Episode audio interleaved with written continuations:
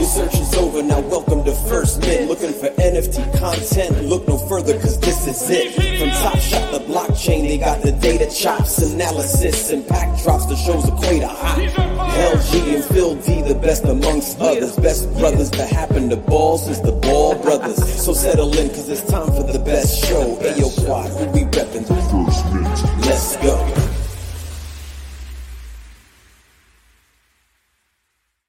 Whoa! Hey, hey! Wow. I'm gonna go right into it because we were having a, like a an enraged discussion right before half an hour before recording. We're just like ridiculous recording.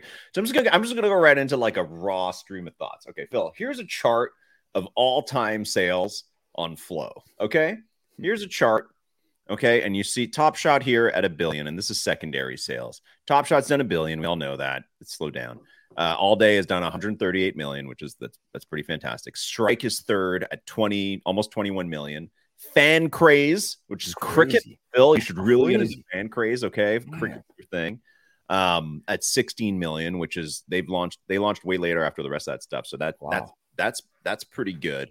Um, and the unique buyers is is is pretty good for Fan Craze at fifty thousand. Okay, these are these are the clear like top four, right? And these are all large I Ps, right? These are all actual leagues that were licensed and they need to make money to fulfill contract requirements, all this kind of stuff. So this is this is fine. Number five is Ballerz, okay? Wow. At thirteen million. And then there's nothing even close after that, right? So it's Top Shot, a billion, right? All Day, one hundred thirty-eight million. And then Strike at twenty-one million, Fan Craze sixteen, and Ballerz thirteen. The next closest ever on Flow is La Liga at four. And then it's like Flovatar and Dimension X at like a couple, like one or two, three million, D G D right? So it's Mafia. Oh, wow. Yeah, D G D Mafia.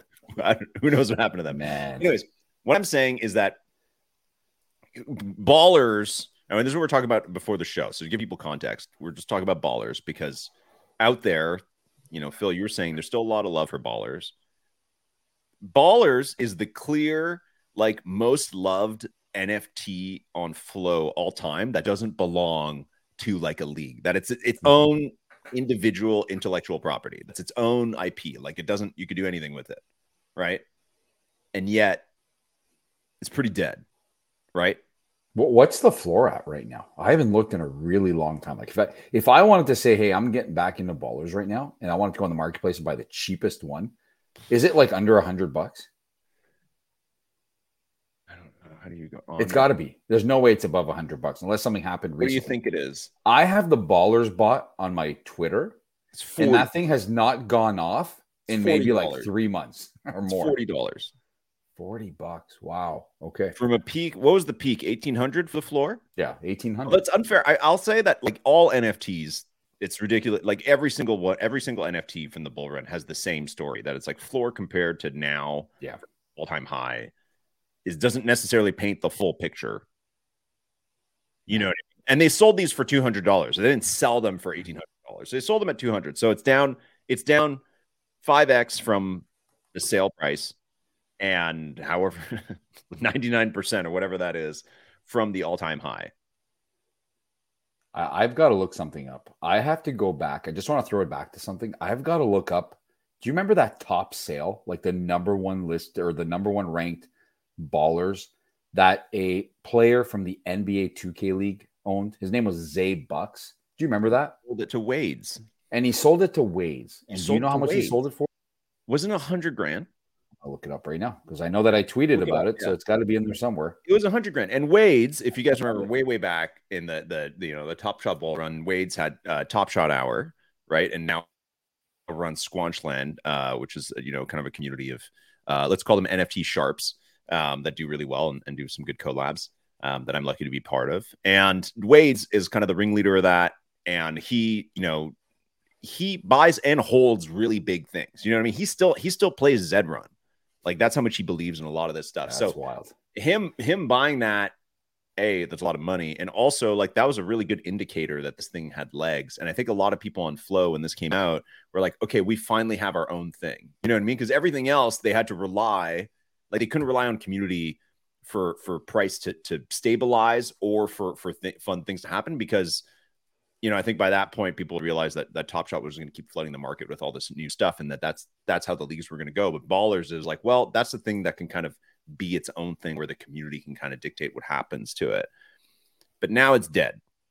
I, w- I want you to pull up the tweet, L G. Are you on Twitter right now? I want I want to show the people. Um, I didn't send it to you, but you can look it up. I'll tell you what to search on Twitter. If you go in the little search box, it comes up as the first thing. Yeah, yeah. Um, so if you write Zay Bucks, which is Z A Y B U C K S, and then you write Ballerz, like don't tag his username. Just write Zay Bucks Ballerz. Yeah. It should be my tweet that you see. Oh, up. Your tweet. Okay, there okay. we go. So this, what? Uh, let's see what day that was. That was on February seventh, twenty twenty-two.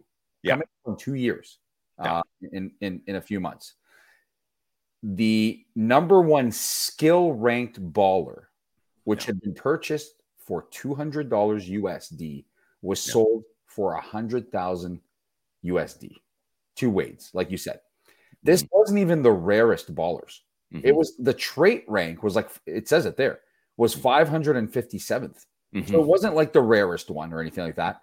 But with the assumption that the game was coming out, the game that they called, I don't know what the hell they called it, but the game that was supposed to be I don't know. Out, not hardcore, but it like, wasn't hardcore. It was something else. Yeah. But whatever game was supposed to be coming, this was bought with the assumption that this would be the most valuable piece of the collection right. because yeah. he was the number one skilled baller, right? And when you look back and you see that the floor now is forty dollars U S D and this thing sold for one hundred thousand U S D, a lot of people actually questioned Zay Bucks when he did this. Yeah. And they're like, why would you do this? And he actually pulled the perfect exit that so many people wish they had pulled with so many projects, right? Yeah. It's hard to let go of something that is so valuable. Yeah. And I was on the same wavelength. I'm like, man, he probably should have waited just a little bit until we find out what this game's all about. And then he can probably even double that. Yeah. But you know what? Looking back, I can guarantee you that ninety-five percent of people wish they had done this exact move uh-huh. with everything they had. And, and, and I'm sure some people had some really big ticket items. Um, and I know I didn't let go of my Ballerz. I waited till they went way down oh, to yeah. pretty much nothing when I had huge offers, not like that, but I had huge offers at the beginning there for my alien baller. People want to pay twenty grand for it. I'm like, nope, this thing's no. going to five hundred grand.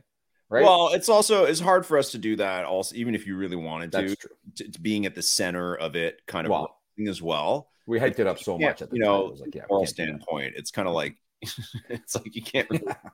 Hey, everyone, get into Ballerz. Great project. And then be like, all right, let's all get rid of it. You know, it's not a little tougher in our position for sure. But well, it's just something you sh- should be conscious of if, you know, you're in our position, you're going to talk mm-hmm. about projects. I don't I don't really know if we have that position anymore.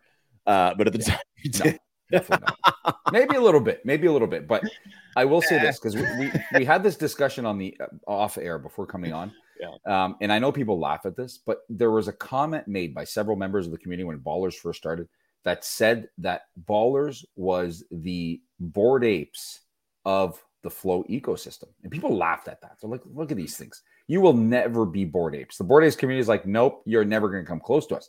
But it was never about the battle between the two. Mm-hmm. I think it was more in the sense of the community that was built and the hype that was built, like you said, around a Flow project that had no ties to a professional sports league for the first time. The hype around the community and the community that was built at the time, and that still exists now, but it's not the same, obviously, was very much so uh, kind of like the Bored Apes community and what we had known, right? Again, yeah. two hundred dollars U S to one hundred thousand dollars U S sale. That's a big, big sale there for someone who only paid two hundred U S, right? Uh, and the community became, I mean, we had, we talk about this all the time, but there was a an R D S, which is the equivalent of T S N in Canada in, in English, which is the equivalent of E S P N for you Americans. That's our E S P N. It's called T S N. There was even an anchor or a, a, a basketball, uh, I guess, specialist that went on the air on R D S, the E S P N of French people in Canada, and wore his Ballerz hoodie with his Ballerz on it uh, because it was such a big deal at the time, right? And people were like, dude, what is that, right? Um, so it was a big deal. Like, I think the comparison was fair at the time, right? Um, well, absolutely. And, that, and that's what I mean is it was a big deal, and it was beyond any of like, oh, I really believe in Top Shot or All Day or Strike or any of that kind of stuff. Mm-hmm. It was like, no, no, no, it doesn't matter what happens to those and how much they would uh, supply them or, or how the market comes and goes. It was like, this is its own thing. So it was like, it, it was able to latch into like the identity part of like N F Ts, right? So I think that that's why it was compared to Bored Apes. Not that it would rise to a half a million dollar peak, but just that it's like, well, no, this is something that people can really become a part of, um, and and feel really good about. And it was mismanaged. You yeah. can't look. You can't look at floor price as as necessarily indicator of performance, because everything is down like that, even stuff that does well. But even something like Apes, it's like people still love their Apes. You know what I mean? People people haven't gotten mad mm-hmm. and like Yuga doesn't know what the fuck they're doing. Like Yuga currently runs literally like three different video games, all of which were yeah. like derived from being able from having owned these assets, and they're building all this stuff, and they hired the C O O of Activision to run their business. You know what I mean? It's like every day I play Yuga games. It's like, that's, you know, the floor price for something like Apes is down, yes, but it's like it has still like that. There's an actual business there that they built. Mm-hmm. Ballerz had all this promise. Mm-hmm. Ballerz has a, nothing's been built, right? There was a league, but that was like a simulation, and there's a million different simulation games out there, so nothing's yeah, actually been- that, that's that's okay. So let me throw this at you. If yeah. Yuga Labs at some point early on purchases Ballerz out of nowhere, okay, no, let's just say, let's just say, okay, where yeah, are we at with like, Ballerz? Like Where the hell are we at with Ballerz right now? And I'm not talking about floor prices. Like, do we see a Ballerz fest every year where, you know, all these rappers and N B A players come out and perform and and, well, and hold on, crazy. Well, okay. I mean, even even it, that. What's what what do you what do you what do you what did people love about Ballerz? Besides the fact that it was like, okay, we we were able, like, okay, completely erase the part where they bought it for two hundred dollars and it moved yeah. up to eighteen hundred dollars, which is a fantastic profit if they took it. Uh, ignore the actual rise in price. There was a vibe. Like what, what was cool about Ballerz, just to go back, when we were doing FlowFest, right? Because we we worked with Flow and Dumbo and everybody to do FlowFest, which was like the big coming out party for Flow. Because up until that point, Flow had like nothing on it. It was just like there's Top Shot, and then there's like a, the Evolution by Ben Monroe, and then Morrow, and then there's like nothing, right? And then FlowFest was like, okay, it's gonna be the coming out party of Flow. There's going to be these flow packs that are each full with random N F Ts, which I think was a great idea. And they're from oh, all right. projects on Flow, including like Record Shop and those weird sexy cats and like all that different shit. They're ram packed with them. And then they're gonna, you're going to give them to people. They're going to win them. And then they'll get to discover new N F Ts. I still think that that's a, I still think that now that's still a great idea. And one of the things that was loaded in these packs were two hundred dollars or one hundred dollars. And as soon as people started seeing these, mm-hmm. they started DMing me because they didn't know who else to ask. And they're like, yo, what are these Ballerz? And this is like weeks before the launch date, before the sale date of Ballerz. They were like, what are these Ballerz? These look sick. So immediately, just the art alone of Ballerz had this whole vibe to it, right? And then and then you and I hosted the actual drop uh, with the guys from Gaia, right? And they were there. Right. They sold out not immediately. Like you could buy up to five or ten if you wanted. You know, I think there was an allow list where you could buy five or something like yeah. that. It was like, it wasn't like instant gas war or anything like that. It still it, it took a little bit of time to sell out, and the, the, the website was a little janky. But then and then there was a month and a half until the marketplace opened. And when the marketplace opened, everybody's like, what's this going to open at? I think they opened at a thousand each, and then over a couple of weeks they rose to eighteen hundred. Mm-hmm. You know, the spaces where you changed your P F P to a Ballerz, and so did George Reister and like this whole vibe. Um, so I think despite the price rising, which was fun, there was already like an energy to it that people felt prior. So it was also an extension opinion, to what, what the, did people the, love about it? What do people still love about it? Like, do it, it, do people really love the art? Like, is it like, I still see a lot of, it's like, what is it that, that that's really important? I don't know. Because for me was just, again, a big hype thing. I, I did like the art. I did love the fact that they released, they started releasing the names of the cities these players would belong to before yes. you could even get them, yes. which was really cool because you were yeah. like, you know what? I'm from that city. I want, I want to, I want to get some guys from that city. And it kind of started a whole community thing like that. Like the Twitter pages were coming up everywhere, right? For each team, like people were building communities before they even owned any of these things. Yeah. And, um, you know, it was, it was, it was, I hate to say it, but it was a sense of, of belonging for those who missed out on the Bored Apes and some of these other massive P F P projects. Mm-hmm. It was a way in for the non-E T H crowd, let's say, okay? It was the first time you were able to be part of something like this without using or even trying to figure out how to use E T H, like me, who had no clue how to even do any of that for like a year and a half. Mm-hmm. Um, this was the way in to do it because yeah. I had skipped so many other things for the simple fact that I didn't know how to use E T H and and, yeah. and maneuver all these gas and all this stuff like that. that for me, it was easy. Now, you have to keep in mind that the, the Ballers crowd also was an extension of the Top Shot crowd mm-hmm. because it was basketball, right? Mm-hmm. And, and, and if you ask some of the biggest names in the N F T space, I'll give you an mm-hmm. example. Thread Guy, who, who is still soaring and taking off by the day, this guy with Thread what he's doing, so, okay? Man. He started, he's, he was on a show the other day, and he said, I simply started with physical cards. Mm-hmm. I heard about Top Shot, and I'm like, oh, cool, let me try mm-hmm. Top Shot. Do you know what I'm saying? Like, that's where it started for some of the biggest names in the space is Top yes. Shot. Oh, of course. Yeah. But even in that ecosystem, because the other thing too with mm-hmm. that era of FlowFest is that that was the coming out. There goes my camera again. That was the coming out of like Flow P F Ps, because there weren't any, yes. right? There was a one guy, there was like, you know, Moment Nerd who had done the, you know, put in your Top Shot moment and it gives you a little crest or whatever. And that's your P F P. There was no, there's no association. So in that fall, there came, Ballers came out as kind of like the leader. Uh, Hoodlums came out as the, mm-hmm. uh, you know, original first P F P on Flow kind of thing. And those were like more cool, done by some hoodlum, you know, like an actual artist with an Amazon show. It's more of a vibe, like, you know, sneaker culture kind of thing. So that was cool as well, if that was your flavor. Mm-hmm. Um, that project also under a lot of heat lately, people wondering where the, where the founder, where the team is, because not, not much has been heard. And then there are all these other ones, you know, like go, go to goats. And uh, D G G Mafia that we we worked with, and like all these other kind of ones that came out, but everybody was like, okay, Flow P F Ps, that's a thing. Let's let's try and get it out there. Um, but then you know the the leader and all that Ballers just just kind of never went anywhere. Mm-hmm. Um, and it's too bad, you know what I mean? Because it just didn't like it's just like there's the Ballers doesn't like do anything, you know what I mean? They mm-hmm. they did. We had a lot of friends work there, right? Uh, a lot of really passionate friends. Yeah, yeah. Ballers. A lot.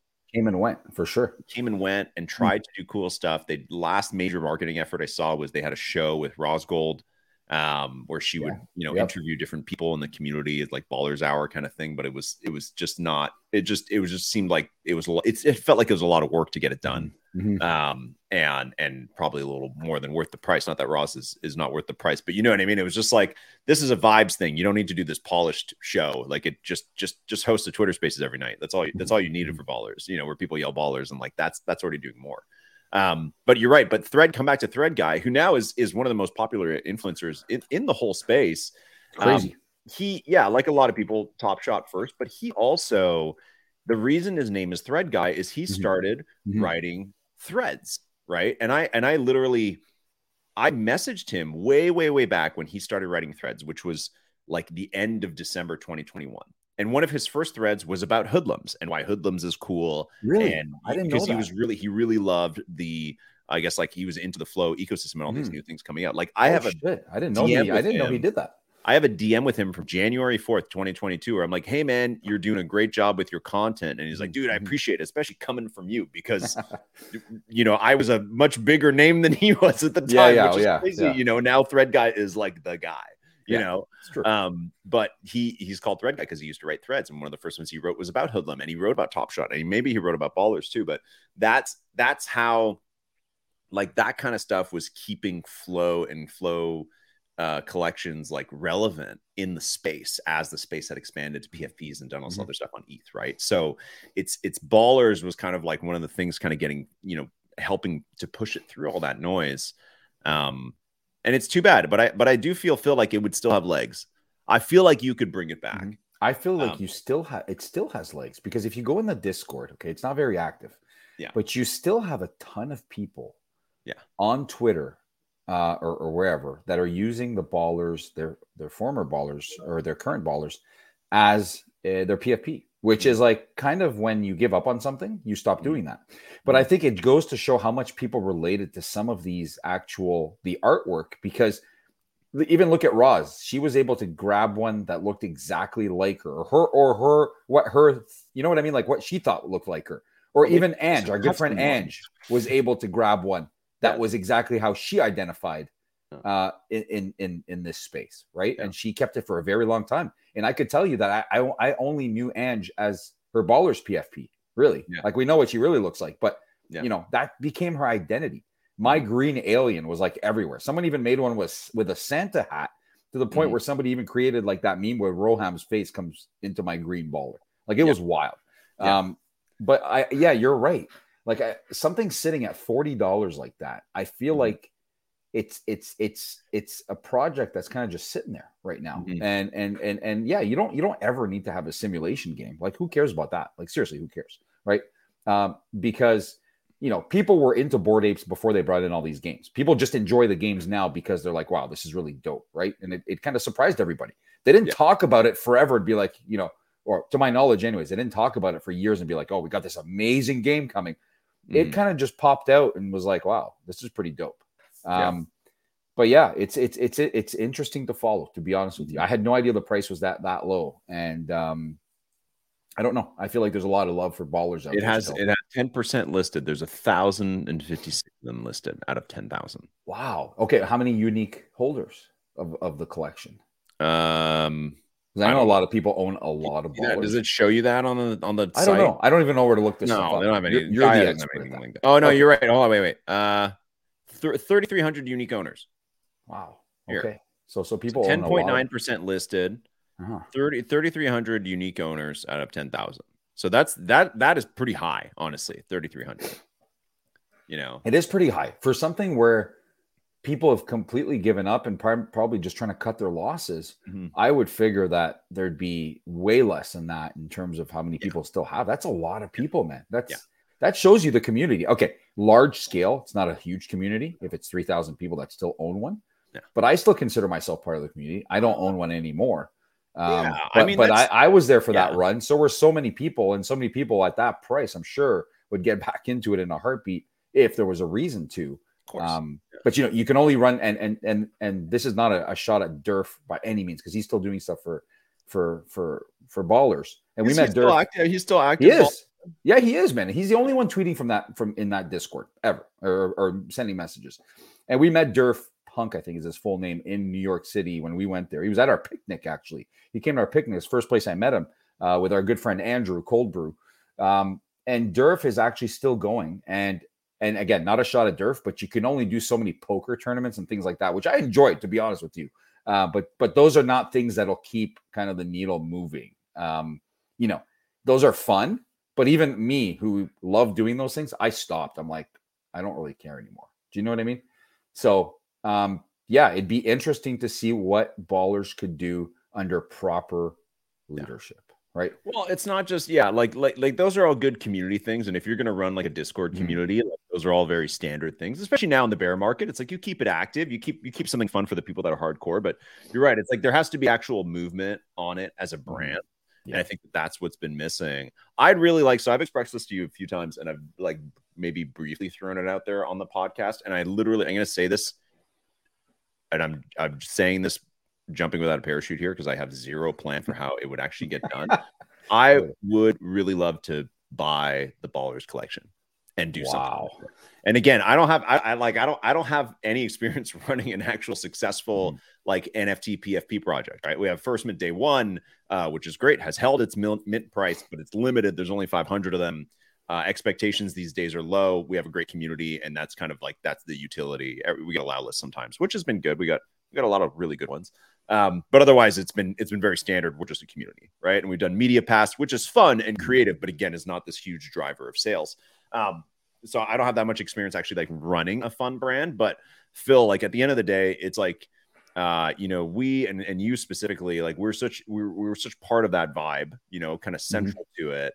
Um, that we have to admit that so, some people were liked being part of it also because we were part of it, absolutely, right? Absolutely. And yep. I feel like there's, I feel like there's still legs there, and it doesn't mean like I don't want to, I, I wouldn't want to buy it and be like, all right, let's get that floor price back to eighteen hundred dollars. Yeah, like that's no, not like no. if it, if I bought if we bought the collection, we're running the collection, it's dated at forty dollars. I don't care.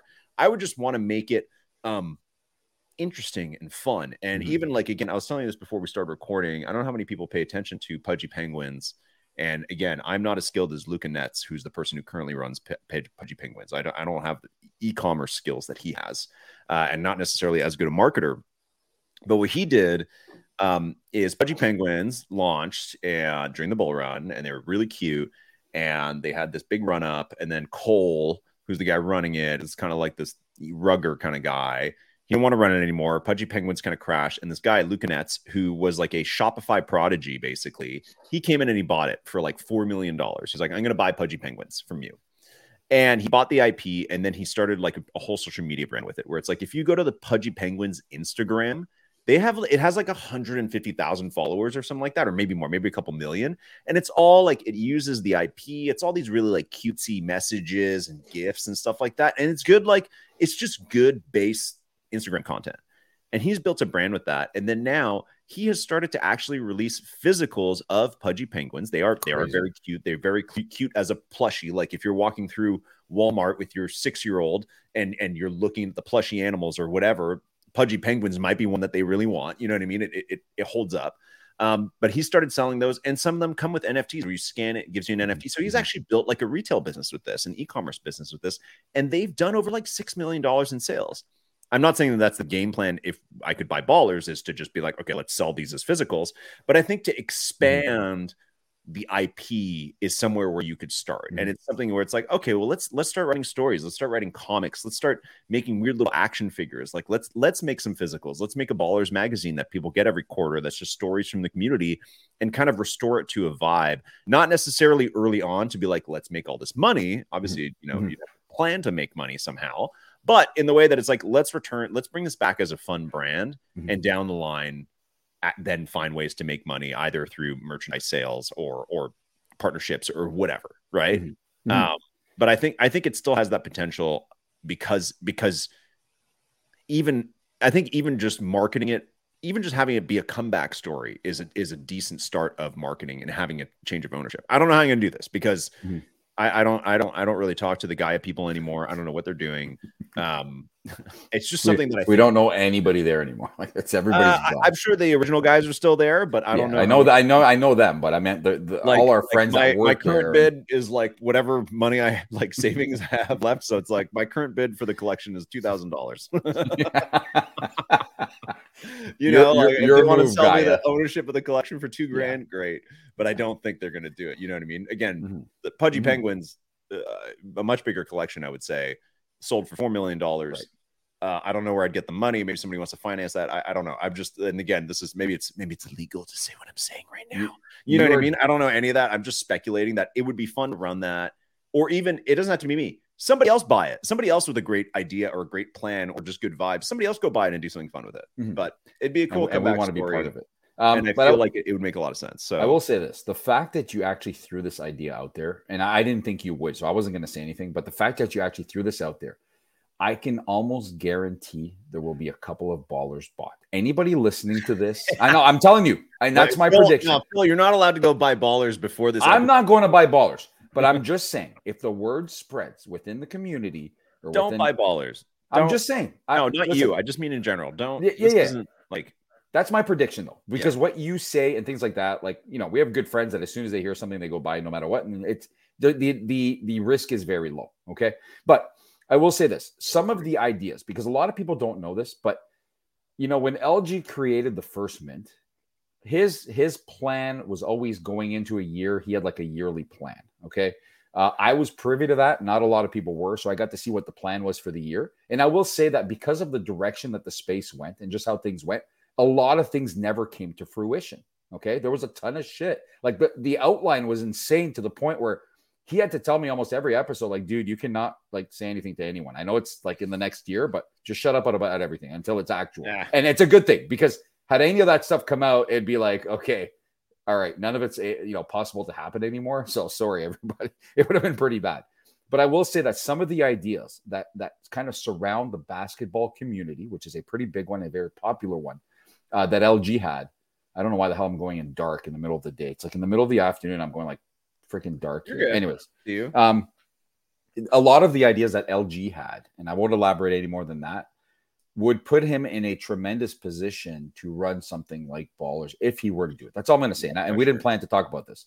I'm just saying that some of the ideas he had basketball wise and, and community wise, you know, how the Bored Apes have Ape Fest and things like that. L G yeah. had very similar ideas for the First Mint and, and for, for other things.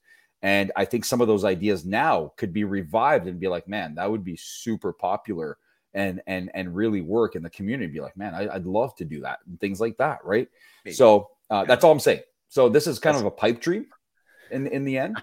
And like I said, if you if you approach Gaia and Ballerz, you know what they're going to tell you, L D, they want like, you know, one hundred million bucks. uh, for the collection or some crap like that, right? For sure. Even though they're not doing anything with it, they probably haven't even looked at it in over a year and a half. They'd still want, you know, money that would not even have been offered even back in the day. So uh, very big pipe dream, but I will say that if somebody does buy the collection and wants to revive it, we'd love to be a part of it. I'll tell you that. Um, you know, man, I went to that game courtside at yeah. the Raptors game with my hoodie, and the, the people who made that hoodie insisted that I get it the night before the game. They're like, we're going to deliver it to you no matter what before the game. I'm like, well, it's eleven forty-five p.m. right now, and the game is like tomorrow, and I'm at work all day or whatever, so I don't know when you guys are going to come. And the guy came at like one a.m. Some guy out of nowhere, I don't know where he came from, rings the doorbell at one a.m. And yeah. he's like, I'm like, you're not the guy I was talking to. He's like, no, I'm so-and-so. Here's your hoodie. That's so sketchy. It really is, right? But they were hell-bent on getting it to me before the game because they knew at that time. And when I was at the game, I'm not going to lie, people were yelling Ballers. You actually had a few people there who recognized it and were yelling Ballers. That's how kind of, you know, caught people's attention. So really good times in the Ballers space. And uh, if you had told me this morning that we're coming on here and talking about Ballers for like thirty minutes, I would have called you crazy. What else are we going to talk about, right? Phil? Yeah, it's true. But it is, listen, basketball season starting though. So it is, it is. Yeah, no, there's other stuff I want to talk about today. Yeah. What I'm, okay, what I'm just saying is, okay, caveat, don't go by, anybody listening, don't go, don't go. Someone will. Someone will. Spend Ballers. Yeah, exactly. That's, that's a good indicator too. Nobody will. Because I don't know, and yet totally it's a pipe dream. It's something, it's something I think about a lot. Anybody who knows me, Phil, and thanks for saying what you're saying about like all this beautiful roadmap. Anybody who knows yeah. me is that mm. if, you know, they know that knowing me, if ideas were crackers, that I would be four hundred pounds, honestly, because it's just like, there's a lot of ideas out there. That's good. Some are good. Some are yeah. bad. The execution is questionable because I have a lot of stuff that I try and do. And then it just, mm-hmm. I just, you know, get discouraged or, or get, you know, chase something else. So it is, it is hard for me to get ideas off the ground sometimes. But um, you need the support too, L G. That's, that's an important part. Is- I just, Support yeah. is very important for a lot of these ideas too, right? You need, you yeah. need people on board with these. It's not not everything's possible within what you're doing. So yeah, um, but they're great ideas. I will say I've seen a, a lot of them, and the, I got excited a lot. Thanks. Yeah, I just think yeah, I don't know. I I, I really fleshed out the plan because I think you'd have to buy it. You'd mm-hmm. have to hire a team. You'd have to, you know, find the money to buy it and make sure that whoever's investing in you buying it can see some profit at some point. Mm-hmm. But that's also the general challenge, I think, for N F T projects these days. It's like, well, how do you make money, which is often either selling people more things, like more N F Ts, or selling them merch? And also, how do you do that while keeping your, your holders happy, which generally is going to be based on floor price, right? right? Um, and how do you actually make that something? I think, you know, Apes, another Apes, Apes does so much, you know what I mean? Outside of being like the face of N F Ts and the thing that when you go in the mainstream media, people are like, well, Apes fucking, oh, it's down so much. You know, like that's, that's mainly what people want to say. Like, oh, Apes down like so much these days. That's what people want to talk about. Like they've done a lot of cool stuff. Like they have a whole um, like store and website now that features products that people have made with their apes. Yeah. Right, like Quad, yep. Quad posted this in our Discord. Quad was at the, the San Francisco airport mm. yesterday, and he was able to buy. What was he buying? It was like ape water in one of the vending machines. Or really, something. I didn't see that. Where is that? I didn't see that post. Here we go. Here it is. I was just gonna pull it up. He was able to. He was at like the the the coffee machine. This is he's at the coffee machine, and his his girlfriend saw this, and it was banana cold brew for six dollars and fifty cents, and it's an image of like a pink ape with a banana shirt on, and it's like literally somebody lic- used their ape and licensed it to make banana cold brew, and they're selling it in the vending wow. machine of the airport where it just spits it out. And he said it was pretty good. So it's like that's and Apes has an, and another shout out uh, I I seventeen Kula uh, Gene out there who's done Gene. a lot of, and, and Swicky and people like that we know who have done a lot of stuff with their apes mm-hmm. um, that they've been able to you know Apes is kind of like. That's the whole point of licensing it. It's like, well, yeah, the floor's down, but the people who've held and are doing stuff with it, they're doing cool things, mm-hmm. right? So I think that that's I think that that's kind of fun. And I don't know if Ballers like again, these are just things that other people have done with their N F T brands to proliferate them and do cool things. I don't. I'm not saying that here's the plan for Ballers. Let's go do exactly that. But I think that it's like it can. I don't think simulation games are the greatest thing. First of all, I think simulation sports have Come their on, niche, man. But. Mm-hmm. Maybe during COVID, uh, but otherwise, I don't want to watch fucking robots fight each other. You know what I mean? Like, yeah. and and and any of that kind of crap. So, I don't know if that was necessarily always the best game plan, in terms of it being the biggest market, as opposed to something like merchandising or letting people merchandise. It's like beverages, like coffee is a hundred trillion dollar industry or whatever. You know what I mean? It's like, that's, that's, mm-hmm. that's a good market to go into. Right. Yeah. So I don't know. I don't know what the future would be for Ballerz. Maybe something I gotta think on. If anybody likes this idea, uh, feel free to D M me and send me your thoughts. Uh, I think it'd be something cool to do. You'd have to get the money, and, and whoever gave you the money, you know, to promise them that you'd be able to give them the money back. So I don't know how that'd work, but uh, anyways, it'd be fun. It'd be fun. And and I, this is why, again, uh, I'll end it with this. The only reason I ever compare it to the Bored Apes kind of platform is because I could picture the same model as, as you see with the community creators and all that working with Ballerz like it did with Bored Apes. Obviously, mm-hmm. I'm not talking about price-wise. I'm not talking about floor prices, nothing like that. I'm just talking about community engagement and what it has turned into, to the point where people are flying to Hong Kong Mm-hmm. um to, to, for for Ape Fest this year. Like, that, that's crazy that you can actually get people to still do something like that. Yeah. And and I feel that you had the right crowd drawn in. I was part of the N B A two K League community, which is an extension of the N B A before I was into this space. And I will say that the guys and girls in that league, mm-hmm. that Ballerz caught their attention. They they're yeah. part of the N B A, and and it took a lot, but Ballerz caught. And look, the best example is an actual player in the league sold that that N F T for a hundred thousand dollars, right? Uh, that caught their attention. Nothing else catches their attention. They don't care about anything else. But this one specifically caught their attention because it was basketball. So there is an opportunity there to draw in the casual basketball fan, I believe, more so than selling moments of games. If that makes any sense, I don't know. But moments of games, there's nothing special about owning one to some people that a lot of other people own. As opposed to, like, for me, that green alien I had, nobody else had that. Nobody. No, and we and we've gone over this many times. Yeah. Is like the idea of owning highlight from a specific game is like, that's a very niche market. Maybe that'll take twenty years to develop. It could still develop, like, sure, but inevitably, I think a lot of people look at the Top Shots and the All Days of the world as card collecting, and then that's why they get pissed when there's new cards of the same player coming out. That it's like, well, you're just diluting the other ones, right? So I think that that's the major problem. It's like, you know, LeBron has forty plays on Top Shot. Name me more. Name me three yeah, of them that yeah. aren't. Uh, the championship one and the Kobe dunk, right? Or the, yeah. the yeah, you know, whatever, you know, name name yeah. me any of the plays that of his that have come out in the last two series. Mm-hmm. Yeah, doesn't matter. Yeah, you can't. You know what I mean? Um, yeah. So it's just like that's, but you know that he has some. You know, you know that you should own his metallic gold. So it's like more like the collection thing, but that's that's completely different. I want to use another example since we're just mainly going to spend talk about Ballerz now. Um, Nakamigos. Okay, you know what Nakamigos are? Yes, this is a huge collection. This came out in the bear market like less than a year ago, like six months ago. They were mm-hmm. free. Yep. Very similar to Ballerz. They look almost identical. Yep. Some are sports. Some are just totally random. Um, you know, they're, they're very cool. Same idea. Incognito team. Nobody knows who they are, right? They tried to do a, a new release last week where they're, you know, people in Nakamigos were going to be able to mint cloaks, but they're going to charge a lot of money for them. So now they made them free. A lot of controversy. Regardless, this Nakamigos on its own has, has caught a vibe. It was a vibe in the bear market. It still is, right? forty-two thousand E T H traded. That's that's that's almost seventy million dollars by today's E T H price.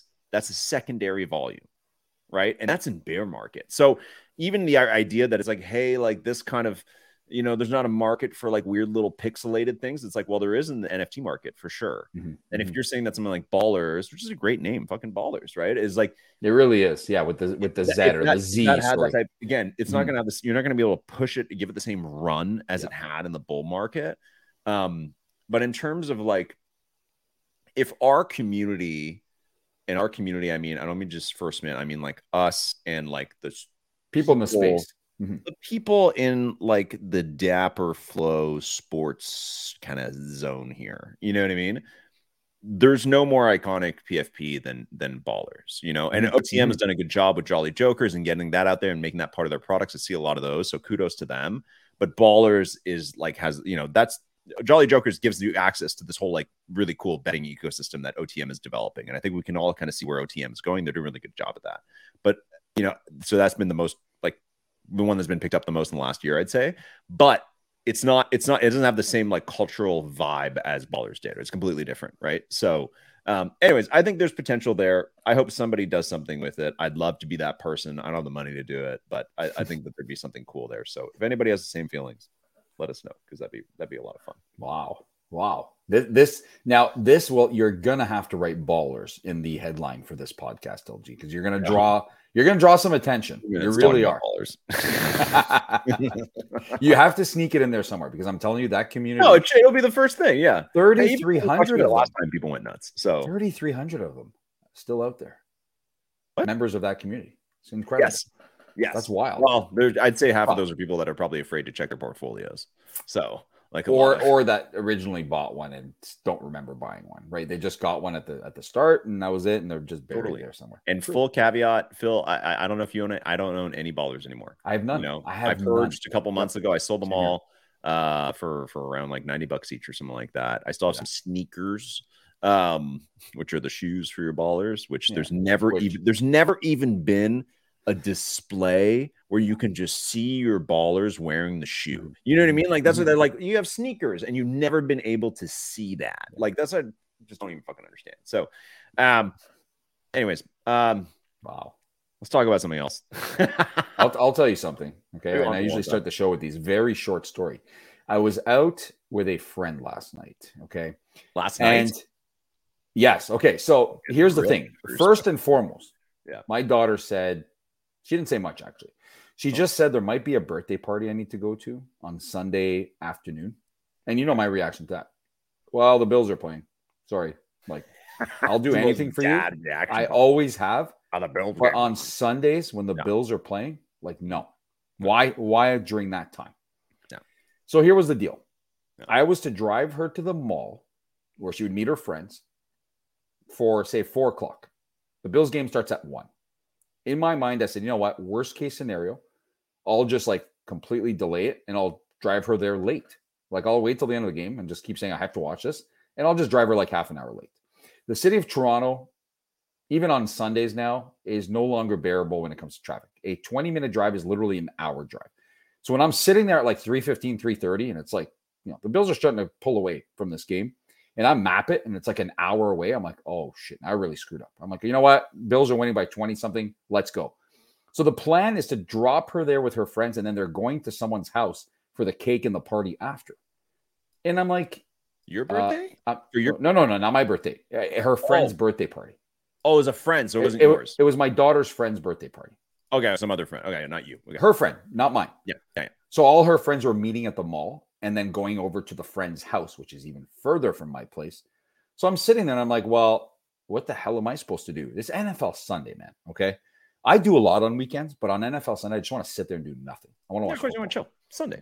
So now I'm like, well, what happens when you're at the mall and like you go to your friend's house later? Like, what what, what time are we talking here? Because yeah. I'm going to have like a she lot of hours ride. To kill. She needs I cannot go back home because going back home is another hour just because of the traffic, not because of the yeah. distance. But distance you're saying is, she's going to need yes. a ride back. Of course. From your friend's right? house after. And and I know the friends that are going there, and there's another friend. She's definitely also going to need a ride back. I already know yeah. this. Okay. Without right. You got to drive both friends. Yeah. Yeah, yeah. So one of the dads reaches out to me, and yeah. he says, let's go for drinks or something. Ironically okay. enough, it is both our birthdays today. Like it's no. crazy. Okay. And, and, and he's, and I don't really ever get along with other people's parents, other kids' parents. Like right. I've never been the kind to go for drinks with parents from the hockey team, from the soccer team, from the school kids, nothing. I Is just, because don't. They're different age. It could be because I had kids really young, uh, yeah. but I still get along with them young, on, a, on young, a friend level, but not on a going out level. Yeah. Um, but I had a friend that th- this one, for whatever reason, we clicked right away. We're almost identical. I feel like we were the same person in high school and all that. And Amazing. We have the same birthday. Okay. And our, and our daughters are really good friends. Uh, so we, so we went out yesterday. Yeah. And we ended up, you know, going to the bar, watching football, having drinks. Then we made our way to a local oh, Hortons. Was it at the mall? Shoeless Joe's. It was a Shoeless, Shoeless Joe's. Joe's. And I will say it shocked me how empty it was. Like twenty years ago, if we were looking to go watch football on a Sunday somewhere, you could not get into your local Jack Astor's, your local Wild Wings, your local Shoeless Joe's, your local Gabby's. You could never get in. It'd be full. There'd be groups of people watching their football, you know, eating their wings, having their drinks, whatever. This place was empty. It was it was kind of it was super weird. I guess I don't know if it's like inflation or what, but it was empty. Um, so, you know, didn't get too hammered um, or anything like that. We went actually, the girls were at the mall for hours, and they told us before that their plan was to leave the house. So after the mall, they were going to someone's house. The plan was to be done at the house because it's Sunday night at seven thirty p.m. Okay. I will say this. I was still at the bar and they were still at the mall. They hadn't gone to the house yet. So now I'm starting to get, I'm like, you know what? This is ridiculous. Okay. Mm. This party's going to end at ten p.m. Who are these parents that want to have a party at their house on Sunday at like ten p.m. to yeah. cut a cake? Like, what is this? Who comes up with it's got to be somebody who I, I don't know what the story is. So go to the local Hortons, which turned out to be like a pure crackhead Hortons, like with your buddy or with my buddy. We both we okay. go there, okay, and we start having coffee. We have coffee. We actually bought the the donuts with the sprinkles that are colored, and we said, this "Yes, is like a, I love. I always yeah, eat those, and people the always vanilla make- dip with like the sprinkles on top. Yes, I always get those, and people always think it's the weirdest thing. And I'm like, these are great. I love these donuts. I don't particularly like them, but this was our birthday donuts, so we're two weirdos getting coffees with those donuts, and we actually took a picture with those donuts. So, anyways, long story short. He starts talking to me about this podcast, and he heard I had to have a podcast. Okay. So he starts scrolling through, saying he needs to listen to this, and he, you know, and then he hears that it's you know it's a big deal, and it was a big deal, and all that. And he's oh man, I really got to listen. Then he tells me he wants to make an appearance on the podcast and refers podcast, himself. Not ours, the other one. No, no, ours. We're talking about ours here. Oh, he wants, he to, heard, oh, he wants to come on this one. He heard that I'm on the First Mint podcast. He must have seen yeah. it in my profile somewhere, or maybe his daughter told him because the girls talk about it. Right. And he wants to start listening, but not only does he start want to start listening, he wants to make an appearance on the podcast with his, I guess, alter ego name, which goes by Fat D. He literally said this. This is this is my daughter's friend or my daughter's friend's dad, and we're sitting having coffee in like a crackhead Hortons at e- Lawrence and Dufferin area, okay, and we're talking about Fat D making an appearance on this podcast. And I'm just like, dude, what would you even talk about? Like, you, well, everybody wants to make a podcast appearance, but do you have something to say? Like, do you have something interesting to say? Uh, but he's an interesting guy. So, you know what? I could tell we were loud because we had had a couple of drinks. I could tell people around us were like, what the fuck are these guys talking about right now? Right? Like, yeah, I, I was looking around. People were all looking. They're like, what podcast? What? What's going on here? I mean, the guy behind us, like, I don't know. People had brought their own like instant noodles or putting them in bowls. I'm like, well, I don't know what's going on here. We need to get the hell out of this place. It was yeah. getting sketchier by the minute. Yeah. At the end of the day, I didn't get home until almost. You say it was the Dufferin Mall? Not Dufferin Mall. So Yorkdale Mall in Toronto, oh. just south of there on Dufferin yeah. is a Hortons and, and a, a plazas yeah, yeah, yeah. and stuff like yeah, that. Yeah. Right before Lawrence. Um, at the end of the day. So we it's ended up going to, he said, you know what, let's go back to my house. And we'll wait for the girls there. When they call us, we'll go pick them up at the other house. Okay. So we went there. I somehow lost him in the mix. I don't know where the hell he went. He ended up getting to the house, and I didn't even know he was there. So I was like sitting outside for like twenty minutes. Then we said, you know what? Party's over, girls. Like, we're coming to get you. Yeah. We take the yeah, cars. We head over to that location. Time is at this point. We decide to park in front and just like wait there and keep messaging them. Tell them, let's go. Okay. Yeah. I'm not friends with these other parents. He is. So if he goes to the door, he's obligated to go inside. Of course. Yeah, yeah. He'll okay. To- so I'm like, dude, don't go anywhere. Come sit in my truck. Yeah. Comes to sit in the back of my truck. And we're sitting there like two sketch bags outside. Okay. Does the mom not come out of the house? I don't know how she knew we were there. The mom of this oh, house. Yeah, she comes outside. We have to roll our windows out. I'm like, let's hide. And she's like, you guys need to come inside. I'm like, oh, hell no. Like, no, no, sorry. Got work tomorrow. I can't. Yeah. And she's one of those that just persists yeah, and player. doesn't stop. Doesn't matter. Yeah. Listen, lady, I work tomorrow. I don't know if you do, but yeah. I need to go. Yeah. And doesn't care. Just yeah. come in, have some cake, some drinks, and you can go. Mm-hmm. In the house we go. Bunch of teenage girls, chaos. Spent, I'd say, a good forty-five minutes to an hour. Um, I was part of the singing of this happy birthday song, all that stuff. Okay. Mm-hmm. Complete mess. Mm-hmm. I didn't get home until near the end of that N F L game last night. Okay. Oh just in time to get screwed in fantasy football mm-hmm. by Kendrick Bourne, Kendrick Bourne yeah. catching, catching like three passes for yeah. twenty yards on yeah. the final drive and making me lose my matchup in the secret First Mint fantasy football league. Secret. Okay. It's a big secret. Again, people are always like, what, what league? I'm like, it's secret. I lost to Chester Hester by yeah. one point in that league because yeah. of Kendrick Bourne's nonsense yeah. at the end. So altogether yesterday, aside from the Bills winning, yeah. it wasn't a very good good day. I had a good time with my buddy, Fat D, yeah. Yeah. but uh, at sp- the end of the, it, it, it was rough after that. I mean, these birthday parties, I already warned her. I said, listen, anyone who does birthday parties on like Sunday afternoons, night, mm-hmm. forget it. No, it doesn't yeah. work like that. Even yeah. adults don't do this. So I don't no. know where you, where you guys get this. That's ridiculous. Yeah. So. Wow. Yeah. And let's meet Fat D. He'd be a riot. If he came on here, he would be, man, we he needs to come on. You know what he needs to do? He needs to figure his shit out, and he needs to buy an N F T, a, a season one media pass, and get on one of these shows somehow. Oh, I don't know how. Good. He should come on trivia or on. He Pittsburgh needs to figure out how to get on one of these exam shows. So, yeah. every t- so Fad D, if you're listening, because I know you will, all those times you offered me to buy me drinks and all, man. Don't buy me drinks. Use that cash to buy a season one media pass of your choosing and get your ass on one of these shows the right way, so the world can find out what you're all about, dude. We I share think, the same think, birthday, so I think we, we have, need we have the same colors, and then give it over to Fat D without knowing anything else about him. He has Career the same coach as you. He's a good buddy of yours. Let's just let him run Ballers with zero experience at all in the space. I that'd think that'd be wild. That'd be wild, but it'd be a bold well, move, and it would be career change. He here hears through the grapevine that you have a podcast. Does he understand what N F Ts are? Like, do the do the do the teenagers when they're like, you know, they're no. like, oh, like, nope. your dad has a sh- podcast. Do they? And, no. and about N F Ts, are they all like, that's fucking stupid? It's a scam. You know, they like, can't even they, explain what, they, what it is. So what do they say?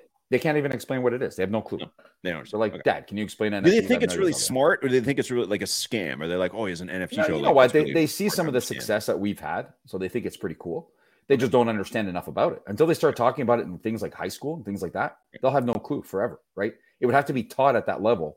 And I, what mm-hmm. class would you make that part of? Like, what class would you include N F Ts? Would you computer. include that in science class? Does computer Seriously. class still exist? Computer class? Like a type on computers? No, no, I don't think so. Like a typing competition. Who could type the most words per no, minute? No, that's like gone. They had that little turtle on the black screen you had to move around. I don't know what the hell that was. But that was what Mac, that was a Mac program. I forget what that was. That was. Well, I hope I you know. What, I hope in schools, maybe, maybe this. I don't know if your, your daughter's gone through this, but in schools, I would assume that by today's standards, they should have a class where they learn some basic programming. Like that's such a common, yeah. like such mm-hmm. a common job to be a developer. Mm-hmm. You know that it's just as likely that you'll need your English class to be a writer, or like a you know chemistry to be whatever. It's like you should have like grade like like ninth or tenth grade like computer class where you, there's a a couple months where you like write a bit of code. Like I think I, at I the like older age groups, it's probably an elective or something like that where you you learn. They should learn that. But I think so. I agree with you. I think yeah, I think this day and age it'll be very valuable. Or Java or something like that. They need to update the curriculum, to be honest with you, to, to meet what's yeah. going on today. It's still very old school, right? Like yeah, you know, I mean I get in playing instruments and shit like that, but no, you're well, right. Um and also that, that's fine. Developer can be a really good job. It's like still the most sought after job that exists. So it's like that's a lot of kids might discover, even by doing like programming for like two months in, in ninth grade, they might discover that they're really good at it or that they really like it mm-hmm. and that's mm-hmm. for them because it's a really popular and lucrative career in some cases. So I agree. I hope um, they teach that somewhere. I also had to earlier today, this is typical me, I had to actually message my friend and be like, okay, that name you referred to yourself as last night, I forgot what it was. And guess what? He also forgot what it was. But it was something along the lines. He said it's either Big D or Fat D. So I went with Fat D. I just have to make an addition. It has to be Fat D. Because if he comes flying on here one day with another name, it's not my fault. I actually forgot. And, no, uh, no, I don't care what his other name is. It can only be Fat D. I don't want to hear some. I don't care what the fuck he comes on here and calls himself. It's you, Fat D, for sure. Because you're you're Phil D. You guys are like, you know, yeah, yeah, you're born the same day. The real Fat D. Day. I like that. The real Fat D. That's a new brand now. You're gonna have all sorts of the real something, the real Fat D. Oh shit! It's the. But he'd be great. I'm telling you right now, he'd this guy be an absolute riot and be like, man, who is this guy? Where did he? I'll just, from? You know what? We'll do another co-host. You know, listen, there's N F Ts out there that lets you co-host the podcast. Get one for him. I think, and then so. I just won't I show up so. that episode, and you guys can just do one on your own and see what happens. I think People I'll send them that as a birthday present. Stuff. When we did all right, if you if you own that N F T, hit me up. I need I need to get it for him. That's a great idea, actually. Because Dollar's gonna hit you up. Do- dollars, dollars. Every N F T that exists so of, of like First Mint ones. So dollars, dollars definitely hit you up. Dollars, if you're listening, do not go buy any Ballers, please. I was just joking earlier.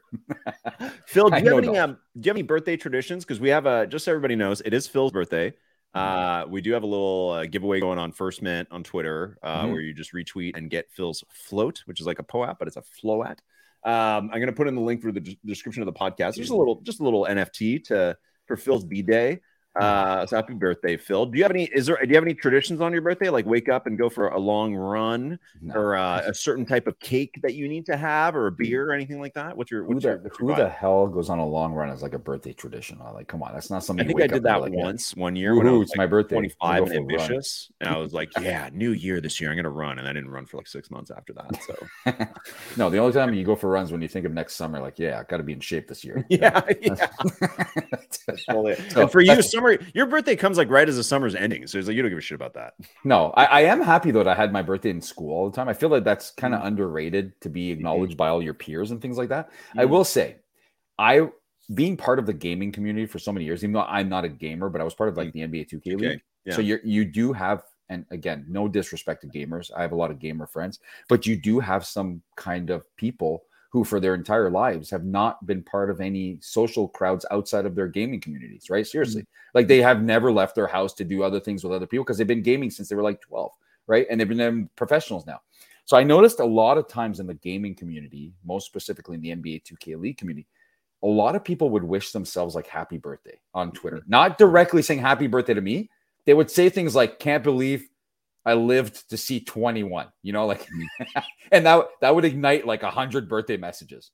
I'm, I was always like, what is going on here? Like, wow, still alive at twenty-five. Like, you know, shit like that. I was, I was like, like, for me, it's more like I've always tried to avoid it. Not that I don't want to be celebrated, but it's not something I've ever promoted. But I yeah, did enjoy it, having it at school yeah. where they would announce it to everyone and everyone would go crazy. Like the whole yeah. class would clap. And I thought it was really cool. And I felt bad for the kids who, who didn't have that because yeah. you know, as embarrassing as it can be, it was still a nice, nice time to have other, you know, people acknowledge your birthday. Mm-hmm. Um, but there are two or three months of the year where if you're born in those months, that's never been part of your traditions. Yeah. For me, it's been more, um, I still go to work and all that. I didn't today. I don't ever oh. take the day off or anything like that, but today yeah. just happened to work from home mm-hmm. um, and, and for, for my own reasons. But other than that, I usually usually still go to work and I still like to, I don't tell people it's my birthday, but people find out anyways. And I like to whoop it up, right? That's that's right. just who I am. So, yeah. um, but other than that, no, get together with our parents.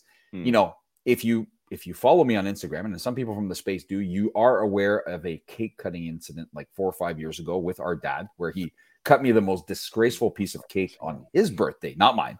Okay. Yeah. Literally, you cannot make up the size of this piece of cake. It was the size of like an eraser. All right, that's what this cake. Um, so so for I looked at all my memories today, and I have all these videos of me kind of trying to show up Dad on how to cook a cake properly.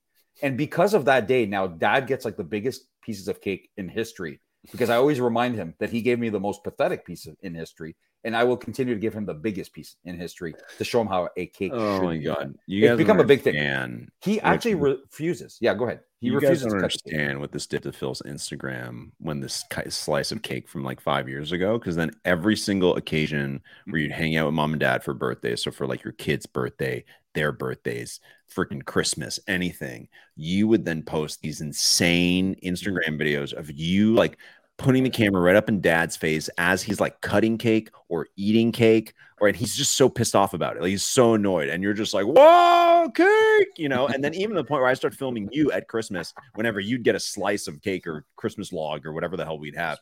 Uh, so this went on for a long time, and like a lot of people I knew would ask me about it. They'd be like, "What's up with your brother and the dad and cake, man? Like, cake. what what is the cake cutting incident?" It went viral. Yeah. And he actually refuses to cut cake anytime I'm there now. I'm not joking. No, yeah, because you're a menace. He wants nothing to do with no, cutting cake. He knows not. I'm, if that was happening, I'm looking I wouldn't at him. I wouldn't hey, that's, But that's my tradition, right? Like I and, yeah. and I, I will say this. I don't know if you know this because I we haven't been around together for birthdays that much over the last whatever years. It's true. Yeah. But I, I, I go to with my kids having ten to fifteen little cousins, okay?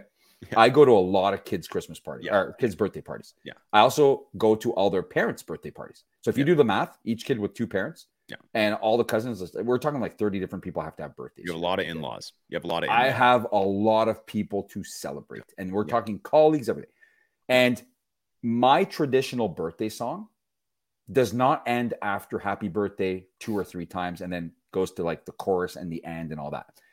I sing happy birthday, the words happy birthday, over and over and over again until people really start to look. So on the weekend, you, you have no idea how it goes. People who have never experienced it kind of look around and they're like, what's going on here? Because it goes, happy birthday to you. Happy birthday to you. And then I keep going, happy birthday to you. When they all go into the happy birthday. Da, da. No, there is none of that.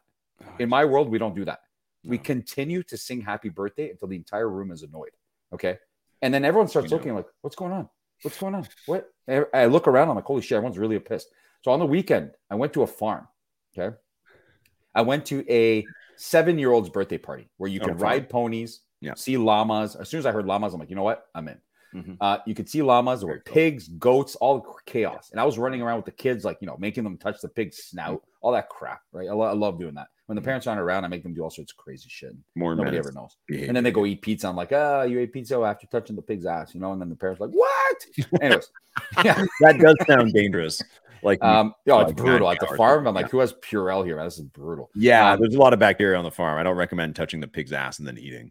So when these kids are in school, they now invite, it's not just family that comes. They actually yeah. invite like friends from school. So you've got all the, it's weird because in, in the past when the kids were like before five years old, mm-hmm. you know everybody there. It's all family, right? Mm-hmm. Now you've got all these random parents that show up. It's like, it's weird. It's like, hey, mm-hmm. I'm I'm the crazy uncle, you know, or whatever. Yeah, yeah, yeah. Um, And then uh, every time we get to the actual cake part, okay, I've got an army of kids now that make sure the song is sung the proper way. The older ones are all on board with me to keep that going because it can't just be me. People will overrule me sometimes if there's too many people. Yeah. So on the weekend, I had my little warriors there. I reminded all three or four of them, hey, we're about to do the song. You guys need to follow the, the plan as usual. And I knew that the parents were, were were going to be embarrassed in front of these other parents that we were going to sing this version of the song. Really weird it's song, yeah. freaking weird, yeah. man. Yeah. So I was belting it out, okay? And right away, I looked at I, I, people were trying to explain to these other parents ahead of time what was about to happen. And it still caused mass confusion. But people love it. I mean, people love something different. Mm-hmm. I think I need to put a patent on that because that's that's my move. It's been my move for years, and I and I recommend you try it. When you go to a party, just continue singing happy birthday and see how people kind of react. And you'll get some crazy reactions. But people, it, nobody it, can do that but you. You're the only one who can do that. Just, our listeners aren't going to start doing that at birthdays. People are going to think they're really freaking weird. That's, we that's should run a contest, brand. Actually. You're talking Try about, it with you your do? family at the next birthday and, and videotape yourself and see what so happens. Even if you had never done that before and you started doing it now, people wouldn't be shocked because that's your brand is this yeah. Yeah. freaking menace at that kind of shit. Other people, other people are really normal when they go to birthday parties, and if they started doing that kind of stuff, it'd be it'd be really bizarre. Like they'd get divorced or something. There, there's actually one couple that because they know I'm going to do this, and I think that they might get embarrassed in front of like their parents from the side that we don't know. They've actually started playing the song, like a recording of the song. They bring speakers. I'm not joking, and I got really pissed when I realized so they can so on. they can like mute you out. From there's it. no muting me out. All of a sudden, they're like, it's cake time. They blast yeah. the speakers as loud as they can. Yeah. And the happy birthday is sung on the speakers, not by anybody else. Oh so God. That completely kind of kiboshes my deal. But then yeah. as soon as it's over, you know what I do, right? I just get into the other rendition of it. Sure. And we move on. So yeah, hopefully we all get to celebrate birthdays together once and I can show everyone what, uh, what that's all about. It's quite mm-hmm. the experience for mm-hmm. sure. Mm-hmm, mm-hmm. Well, I'm very happy for you. I'm very happy that you get to flex this birthday menace muscle like all the time because clearly there's a lot of birthday parties for you to go to, for you to go to. I think so. There's more than enough, and and we've actually kind of decided this year at Christmas, like since we go to fifteen birthday parties for kids and then each of their parents throughout the year, which takes up ninety percent of the year, yeah. it yeah. really does. There's not one open day or weekend. We've kind of decided this year at Christmas. Uh, sorry, but all the kids are not getting presents. uh, yeah, no, it's if you do the math, it's yeah. it's it's getting out of hand, and not yeah. everyone's done having kids, so it's like mm-hmm. no, no, someone has to put an end to this, and I think we'll all be on board because uh, L G. Let's be honest, these kids' birthday presents. What, what do what, what happens to them after you give them to the kids? Most of them get put away in the basement. I have you a collection. Play with them for five yeah. minutes after you give it to them. That's and, right, and and then they end up playing with the rock and the stick that they were yeah. playing with before. Or the you know, wrapping. The little ones play with the wrapping. They love the bubble. Especially wrapping. Really young wow. kids. Like they, yeah, they just want to play with the box and shit. Everybody knows that. And then the kids that are like eight, it's like, yes, they want the new Nintendo, but there's like, there's one out of all the presents they're going to get, there's one thing they're really going to love, and the rest doesn't matter. You know, it's gone. Yeah. So, so that, that that was a business decision that was recently made to uh, maybe. No kid wants clothes. Nobody wants. No, clothes. There's always no. someone that gets clothes, and you can tell the kids' reaction. They kind of pull it out, and they're like, they give it to their mom. They're like, yeah, next. Yeah, like that's it. Give it to the parents. Give it to the. Don't give the kid a gift, and give the clothes to the parents, or give the kid like a chocolate bar or something like that, and then give it to the president. That's like, okay, new pajamas. You know what I mean? Like just whatever it is, just give it. Give it to the parents. Like that's way more for the parents. Like you don't you don't care how you're dressed until you're like twelve. You know, so it's it is what it is. Even then, even then, I'd say way older than that. So yeah. Uh, yeah, just, and even just, when you're twelve and you want to dress cool, you don't want people to buy you clothes, especially you know your aunts and uncles and shit. Ugh, no. That that is our financial advice for anyone there out there who's attending a lot of kids' parties and stuff, and and yeah. you know, and your friends have a lot buy of them cousins. A or, buy them a Ballerz. Buy them a Ballerz. That's what we'll do. We'll have a kids' birthday program where it's like if you own a you buy Ballerz on your birthday, you get a whole package. We send like a giant. We send like a guy in a Ballerz costume to your birthday party, and he does a dance and shit like that. In the back. Oh man! As long as you make sure it's Cold Brew King, I'll I'll take it. Do you go to any birthday parties that have performers where there's like a Spider-Man or a Disney princess or anything like that? Kids parties? Yeah. Uh, no, I, our crowd doesn't really do that. The closest they come to that is is Chuck E. Cheese, where that creepy mouse like dances yeah. and twirls all the kids and stuff. Yeah. But I yeah. think you have to be careful with those things these days. It's not what it used to be to bring no. characters. No. Uh, these characters are, are getting killed all over the place. Like the ones at Disney, if they do one little thing, they're all like fired and sued and all oh, that. Yeah, like, yeah, you yeah. got to be real careful because the viral. Kids like to hug. Like I always, with mascots, when I see at sporting events, I'm like, man, I wouldn't want to be in there. I'm not going to lie. Like, no, the intentions would never be wrong, but to hug kids and stuff, man, is like, I don't know who's in there. I I wouldn't want to be in there and hugging kids and, and, and looking at the parents wondering if they're thinking weird shit. You know, it's it's not, it's become really weird. And I don't know if you saw, did you see the Mike Babcock story to completely? Yeah, yeah. Dude, like, okay. Do you agree with the firing or that he resigned? No. You don't? No. I do. That's fine. Just just because it was so creepy. Like, uh, I mean, none of the players said they had a problem with it. They did, though. The young guys did. That was the issue. All the Where young guys had a, so Where all the rookies had a problem with it. And you know why? So for those who don't know, Mike Babcock, I guess, I don't know if we can call him a Hall of Fame N H L coach. I guess maybe. Um, I mean, he was uh, eventually the Red Wings for a long time, and they did really well. He won a Stanley so Cup. He's, yeah. he's a legendary coach, let's say. He um, had a lot of, he has been a, he's not been a good coach since then, no. but he was a good coach of a good team for a long time. And he was the coach of the Toronto Maple Leafs not too long ago. And um, he was fired. And he ended up coaching in like the minor leagues and like the yeah. junior leagues for the last whatever yeah. years. Okay. Yeah. He was recently hired at the end of last season to be the head coach of the Columbus Blue Jackets, yeah. my former yeah. hometown years yeah. ago, um, as their new head coach. And they have a lot of young players there, a lot of high draft picks, and a lot of big ticket players that they've spent a lot of money on the last couple of years. So everyone was excited. They finally have an established head coach. He's worked with young players before. He's worked with superstar players before. He's won Stanley Cups before. And they had John Tortorella before that. They had right? John Tortorella. Just so everybody knows, John Tortorella is like a psycho coach. You know, absolutely yeah. like insane. Goes into the other team's locker room after the game and like yeah, exactly. And he's always yeah. saying like crazy profanities and all that kind of stuff. And they went from like psycho coach to like quiet, reserved experience. And John Something. Tortorella has a lot yeah. of experience too. He's been coaching for like twenty plus years, but he's really, really outspoken. Whereas Mike Babcock like doesn't say anything. You know, he's a very normal, nice guy kind of thing. Yeah.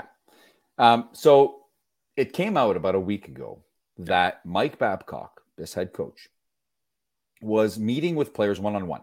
And to be to be clear, they had not had a single practice on the ice with him yet. He hasn't gone to training yeah. camp. Nothing's happened yet aside from him meeting with the players one-on-one to introduce himself. Yeah. And apparently during these meetings, he was asking the players to like connect their phones to, I don't know what, or to pull their phones out exactly. and show him on his screen or whatever that projector or whatever the hell he had there, pictures of their families or whatever else they had on their phone. He wanted to see what was on their phone. Okay. So the captain, no, no, no, no, no, no. You're saying he, but it keeps changing though. If you and he was showing photos of him, he said, no, okay, no, you yes. gotta give it context. He was, he said, and he's been doing this for years, and he's done it with a lot of players. That it's like to get to know the players. We're gonna sit down. We're gonna get to know each other. I want to know about your family. You know, your your parents and your siblings, and like what matters to you. And then he would share a lot about himself. Mm-hmm. And I think that that to me is super normal. Like okay. if you want to get to know somebody, break the ice. It's like, there's nothing that people, you got to get, like, you want to get to know somebody and start to build trust. You get them to talk about themselves and you talk, you get them to talk about things that mean something to them. Okay. And, and, and I think as a coach, and you have more coaching experience than I do. Mm-hmm. I think the most important thing, one of the most important things as a coach, coaching players is to know their motivation, right? Mm-hmm. Like what motivates somebody? Do they want to be famous? They want to be rich. They want to be the best player ever. What is important to people? So I, on the surface, the actual practice, I don't have a problem with that.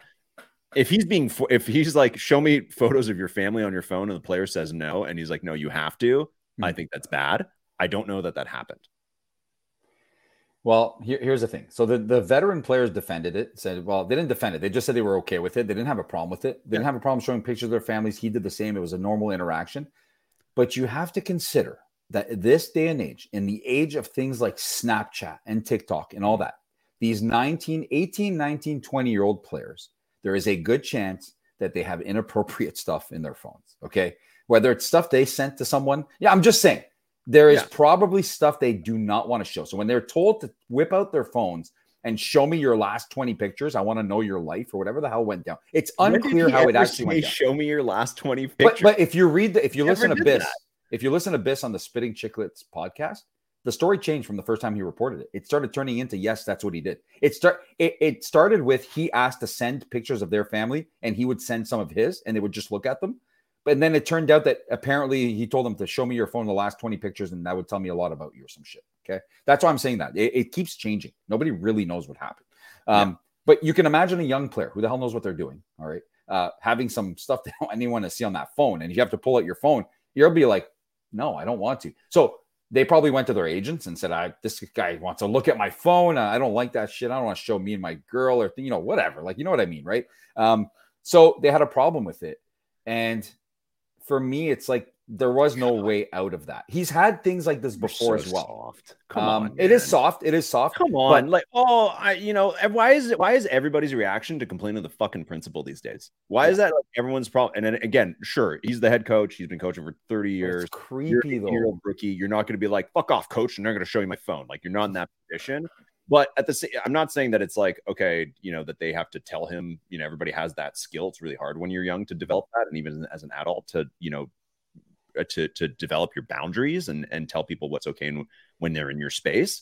Mm-hmm. Uh, but at the same time, it's like for this, it's like, okay, well, Mike Babcock is like fucking sixty years old. He doesn't have nude photos on his phone of himself or other people. You know what I mean? Like, so he clearly doesn't have a problem. A bunch of fucking boomers out there don't understand that. Go on Boomer Facebook. They post the dumbest shit. So people don't really like it, it's it's a little, I think it's a little extreme to assume that old people, like a six-year-old Mike Babcock, has this like digital literacy that he, why would he like, do you think he's looking at their phones, hoping that there's nude photos? Like, no, he's not. He doesn't know that that's possible. So I think it's just, I think that that's a simple like behavior check. That's like, hey, Mike, like some of these kids, they're irresponsible. They have weird photos on their phone. Maybe don't ask them to do that or ask them if they're comfortable sharing it first. You tell him that and he'll be like, okay, sounds good. And then that's it. Let's just move on from it. You know what I mean? That's not, it's not, I don't know why it has to be a cancel culture moment because he's trying You're to, right, but and he doesn't realize that some of them have uh, weird photos on their phones. Like that's that's insane. Like what are we doing?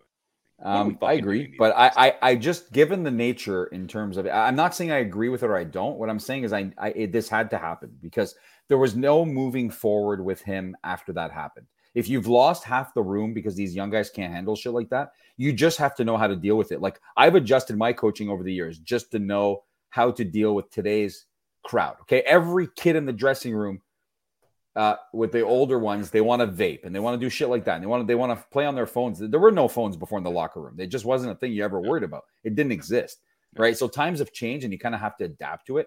Vaping obviously is not allowed, no matter what, and it's it's it's a huge issue. So is yeah. chewing tobacco and shit like that in the hockey locker yeah. rooms. It's been an issue for a while. Um, but in this case, with what was coming up this season and how much was on the line, how much the team spent, and all that, mm-hmm. I just think there was no turning back. I agree with what you're saying. But there's things you just can't do anyway. Like, look at Don Cherry. Okay, Don Cherry is extreme. He's racist all the time and shit like that. Okay, but there was no turning back from the stuff that he was allowed to say for all these years. When he said it now in this in this day and age, it became an issue. It wasn't an issue ever before for some reason, right? Now it became a big issue. Uh, so he's gone. He's completely been canceled. He's vanished. Now he does his own podcast, and we don't even know if it's really him talking. Um, but you know, it's it's for me. He, he he did the right thing. He will never coach in the N H L again. There's there's nobody that will hire him after this happened. And I think if he was a younger guy, if he was like one of the coaches that's in their thirties or forties, it would have been different. He's now approaching seventy or something. So he's the age of some of these guys' grandfathers. And I think, like you said, yeah, soft, soft culture these days, but you have to read the room when it comes to these things. There is a, the policies have changed so much over the last even five years at every company, including these organizations, with all the scandals in hockey related to sexual abuse and things like that. Totally. Uh, I think there was zero room for anything that suggested that that might be what's going on. All the veteran players said that that's not what's going on, and they never felt that. But the minute some of the young guys say they felt that, that was the end of the line. It just was, right? Uh, and I remember Babcock, apparently back in his Leafs days, had asked some of the players on the team to name the worst player on the team. And I know that didn't sit well with some guys. Okay, some guys are like, I don't want to do that. That's right. But hold on, hold on. That's that's very different than what you're suggesting now. Like, listen, coaching tactics. Yeah. And like, okay, okay, I have a few things to say. First of all, Columbus Blue Jackets have always been a completely spineless organization, without a doubt. One of the worst in hockey by yeah. a mile in terms of deci- personnel decisions, management of the team, yeah. perennially shitty team. Um, so, you know, not, not exactly the organization you look up to. To me, I, I understand everybody's a different point of view and I respect yours and everybody else's. To me, it's as simple as being like, roll him out and be like, listen, I didn't know that that made, I didn't realize I made people uncomfortable. So I'll stop.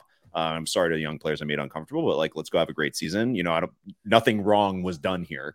And there's nothing illegal that or anything inappropriate necessarily that was done right. that I, I thought I was doing inappropriately. And the organization to be like, yeah, we've spoken to Mike Babcock and he agrees and he'll stop doing that. Or he'll ask the players if they do want to share some family photos or whatever before they do. End of story. Mm-hmm. Uh, especially it's a big year for them. A new coach is you know, firing a coach a month before the season. Um, anyways, it's crazy. It's there's crazy, that. Yeah. Two days before training camp is what it and, is. And, yeah. you know, I know what you're saying about like, you know, you have experience coaching, especially young kids. You got to be really careful. You got to read the room. You have to understand. Yeah, careful uh, when you touch. You know how you pat guys' heads and stuff like that? You got to be careful. I totally understand that. Yeah, like patting on the butt. Not every No, not butt. Even anymore, even on the shoulder, man. You got to be. I'm Watch serious. Sunday Night Football, and they all smacking each other's asses anyway. So anyways, um, but all it takes is one player to be like, I didn't like how he touched me on the other yep. team, and then you're yep. done, right? You're, done. you're gone. That's the yep. You have to understand totally. That's the age we live in now, and I get it. Um, When it comes to coaching tactics, what Mike Babcock did with Mitch Marner on the Maple Leafs six years ago is Mitch Marner, one of the best players in the league still now, and at the time, you know, one of the best up-and-coming prospects in the league. Maple Leafs had a big youth movement. He asked him in a private meeting, he's like, rank your teammates from worst to best. And then he showed everybody that ranking. And that, that to me, there's two thoughts there. One, if you're in a workplace, you get fired because that's a major breach of privacy. Like you can't, you can't, if your boss is like, hey, give me some private information, how you feel about your colleagues. And then he has a meeting with everybody. He's like, here's how your the top colleague yeah. feels about all of you. That's pretty fucked up. Not appropriate. Um, the other thought of that, the other, the devil on the shoulder to me is like, well, the difference between Mike Babcock and the N H L and you, someone like you coaching fourteen year olds who are vaping is in one situation, they're trying to win the freaking Stanley Cup and they're getting paid millions of dollars, dollars to do it. And you're at the top of the league. And I think coaches are going to come up with new tactics to motivate people. And some of those tactics are going to be super messed up sometimes. If people don't like it, they'll lose the room. Sometimes it's going to be inappropriate. They should get fired. I just think there's a difference of like you're at a different level. I think even if you have that through line that it's like he did that with Mitch Marner in twenty seventeen, clearly a terrible thing to do, really, really mean to everybody involved and a huge breach of privacy. So you probably lost the room with stuff like you that. You lose the room right away with something like that for sure. Maybe now he's trying to do different things. He's like, I got another shot, and you know what? I'm going to try being really, really nice to players. Like I'm going to try and really connect with them in a really nice way and build trust privately rather than public humiliation. Maybe he's actually trying something different. That's a huge assumption because clearly now it just sounds like I'm just trying to defend him to the death. Um, yeah. I don't, I don't, I don't, I, I, I only care so much about that. I just think it's like, What, what I think that there's a certain point where it's like, what what is coaching past a certain point, if not like coming up with novel ways to connect with connect with the players you're coaching and to motivate them, right? Yep. Um, no, I, I agree. I think I think what he could have done just to avoid this, no. he could have done this with the leadership of the team and probably yeah. got away with it. Just yeah. just the leaders that yeah. a already have families and probably nothing crazy on their phones or whatever. If mm-hmm. that's what if that's what the issue is, mm-hmm. and the guys who would maybe understand kind of uh, where he comes from. But you know, the younger guys was was was was dicey because, yeah. like you said, it's a whole new generation to even play hockey in Canada. I don't know about the United States. You need to go through all these training courses as a parent, as a coach, as a referee, as a player that have to do with things like this and and yeah. things you think are wrong, where they encourage you that if you think something's wrong, you must say something and have a problem with it. Okay. Yeah. Uh, so they, they're brought up in that world. When we played, we never filled out forms and had like to, to even go on the bench. I have to go through hours and hours and hours and hours and hours of training on stuff where I'm just like, okay, this is all stuff where if you actually have common sense, yeah. you're not gonna have a problem with it regardless, right? Yeah. yeah. It's stupid. Um, but, but the players even have to go through it in, in terms of, of what they do. So I think it would have worked if he did it just with the captain and the assistants just to get to know them. And then maybe those guys could have worked on the young guys in terms of, of, of having a relationship like that. But the minute you go to eighteen, nineteen year olds and you want to see what the, what's on their phone, I think if any teacher did that at school, they'd get in big trouble. I think if any um, anywhere else uh, you do that, you you get in big trouble. So um, the league is sensitive to it now. And the N H L P A, as soon as they heard about this, they're like, oh, all right, we're going to start our investigation. Them being in the N H L and them being in school. Yeah, of course you do. High school students, sure, that's bad. But let's say you started, yeah. like, let's say you're an intern, you're starting a new job, and it's your first day on the job, and you go, and, you're, and the person who's managing you is like, let's go for coffee and get to know each other. Mm-hmm. And they ask you, hey, like, like, so tell me about you and your family, right? And like, show me, show, show me photos of your, you know, you and your, your, your brothers or your, your girlfriend or like, you know, your dog or whatever. Just show me some of that. I'll show you some of my life, and then we'll know each other a little bit. And then let's go back to the office and start working. I think that that's really normal. I, ha- I think that happens everywhere all the time. Mm-hmm. And if the person doesn't want to, hopefully they built the life skills at a young age to be like, no, you know, that's a little weird. I don't really feel comfortable yeah. saying that. Yeah. I they can also that. You know, it's your it's your superior, and mm-hmm. it's really weird to be like, no, no, no, I don't want to do that. I'm just saying that there's this kind of, we're kind of stuck in this cancel loop now of like something, somebody asked somebody to do something, they weren't they weren't sure how they felt about it. They might have felt comfortable, uncomfortable about it. Um, there's like a maybe there's a sexual tone in the air, and they don't know, and then and then later they're going to report it. And I think that that's kind of like, well, how do we fix that? Um, mm-hmm. A, how do you correct the behavior? A, how do you judge? B, how do you judge what an appropriate penalty is, if it should be a penalty? And see, the most important part is like, was the behavior malicious or not? Yeah. Right. Yep. And with Babcock, it's like, well, it's really, that's the part you judge in court if you ever need to, is like, what was the intent? Right.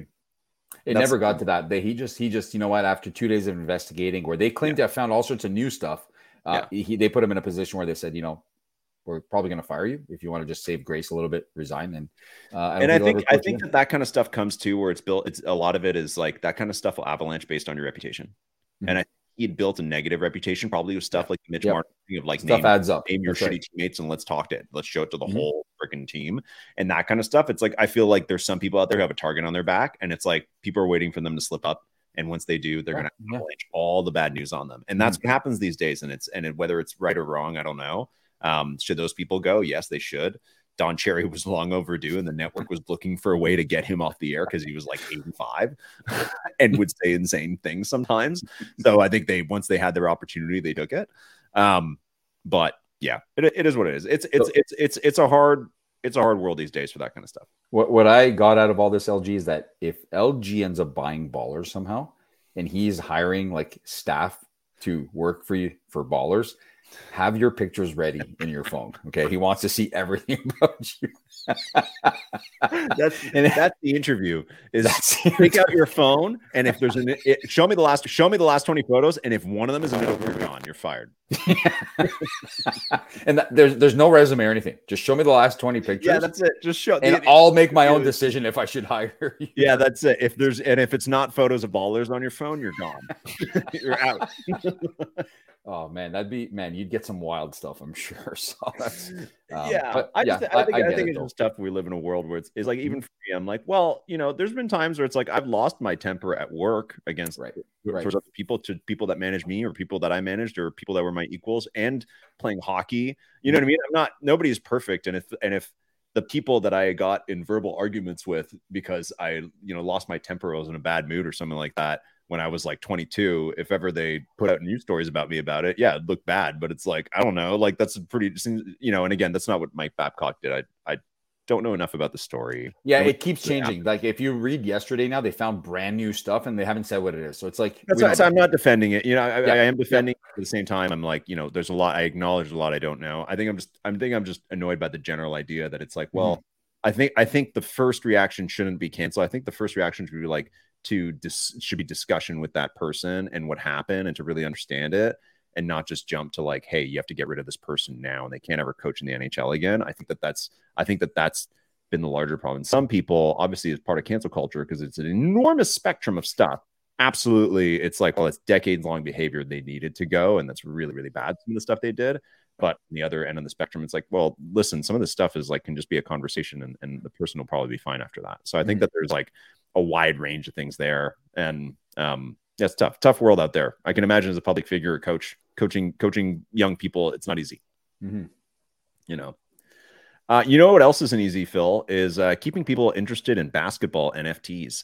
So total transition. No, there's something I want to talk about, and we're going to come up because this is going to come up pretty quick. Um, you know, all day we've talked about quite a lot. You followed First Mint. You've, you've, you've gotten all that news lately. Um, but I, I do want to wrap up the show really quick. Talk about basketball mm-hmm. season because you mentioned it earlier. Mm-hmm. Um, uh, uh, basketball season's a month away, right? It's coming up. Uh, This news cycle is going to ramp up soon. Your favorite guy, LeBron, is going to be in the news soon, uh, talking about whatever they're going to do this season.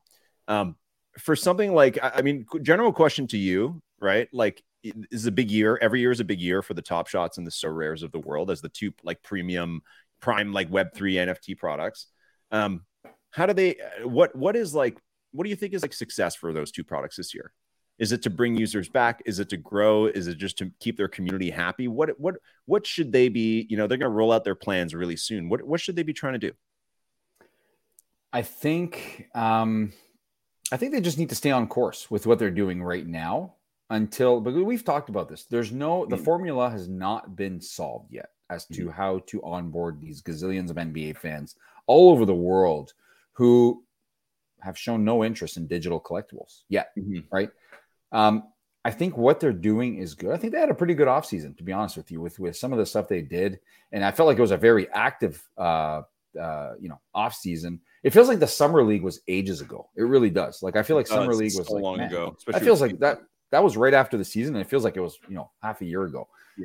Um, but I think if they stay on track with what they're doing, I think it, you know, it, it'll keep the current group of people happy. There seems to be a lot of people still invested in, in say, Top Shot.